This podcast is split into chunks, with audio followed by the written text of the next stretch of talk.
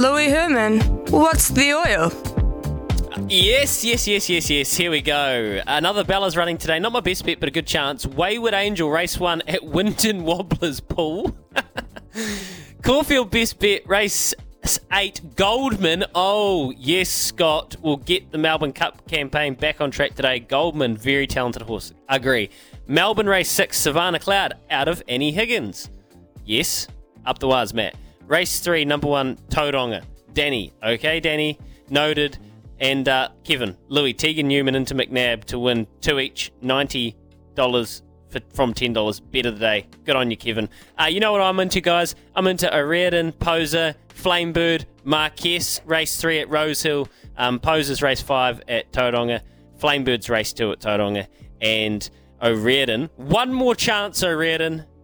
Jono, Holly, one more chance, O'Riordan, with Michael McNab up uh, in race two at Awapuni. Uh, congratulations to, I guess, everybody that has a winning bet for the future. Hopefully, the Warriors win. That would be a nice result. And uh, good luck to Sir Peter Vela and everyone involved with Shinzo. Actually, just anyone who's got a horse racing today.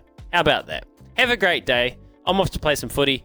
Scotty, Andrew Scott, and Clado on the good oil later on, one till five thirty this afternoon. So you've got a very good judge and Andrew Scott. Kidding. You've got two very good judges there, uh, boys, to get you through. So enjoy the day. Hopefully, as I say, the Warriors end up with a win. That is the win we really want, I think. Unless you're a Brisbane Broncos fan. Which I seem to remember Daniel McCarty might be. Don't know if that's true.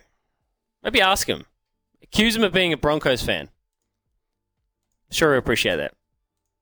McCarty, the Jav, up next. Thanks, Jacob. Have a good day.